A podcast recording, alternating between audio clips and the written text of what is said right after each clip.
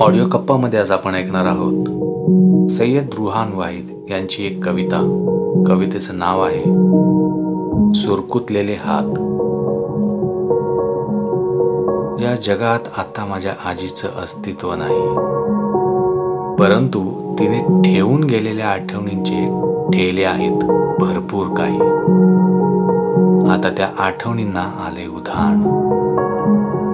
आता त्या आठवणींना आले उधाण आणि मिळालंच नाही. ते म्हणजे समाधान. म्हणूनच म्हणूनच मला बालपणात पुन्हा एकदा जायचंय आणि आजीला डोळे भरून पाहायचंय. तिच्या सुरकुतलेल्या हातांनी एकदा घास मला घ्यायचाय.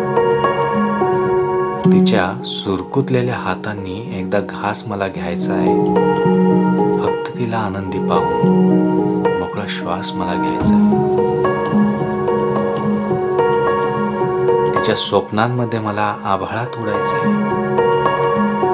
तिच्या स्वप्नांमध्ये मला आभाळात उडायचंय मला माझ्यात फक्त तिला सिद्ध करायचंय मला माझ्यात फक्त तिला सिद्ध करायचंय आणि म्हणूनच मला बालपणात पुन्हा एकदा जायचंय आणि आजीला डोळे भरून पाहायचंय शाळेत जाताना तिच्या पोतडीमधून एक रुपया मला काढायचा आहे.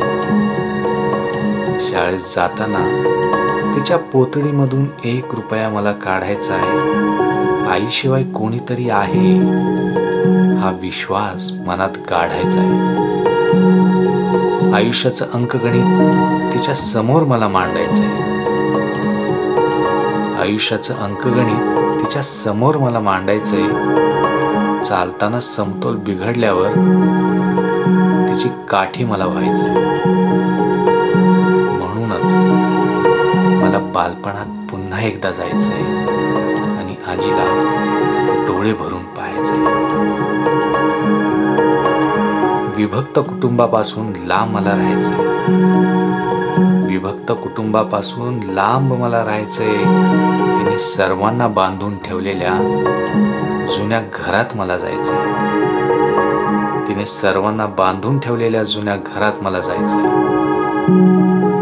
सगळ्यांना घेऊन तिच्या संगे माणूस पण साजरा मला करायचंय.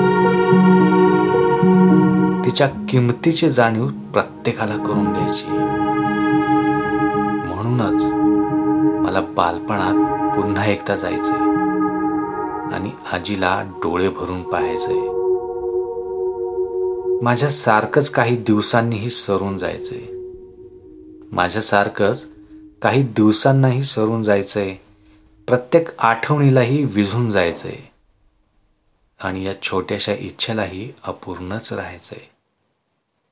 परंतु माझ्या हृदयात आजीसाठी एका हळव्या कोपऱ्याला मात्र नेहमी जिवंत राहायचं आहे एका हळव्या कोपऱ्याला मात्र नेहमी जिवंत राहायचं आहे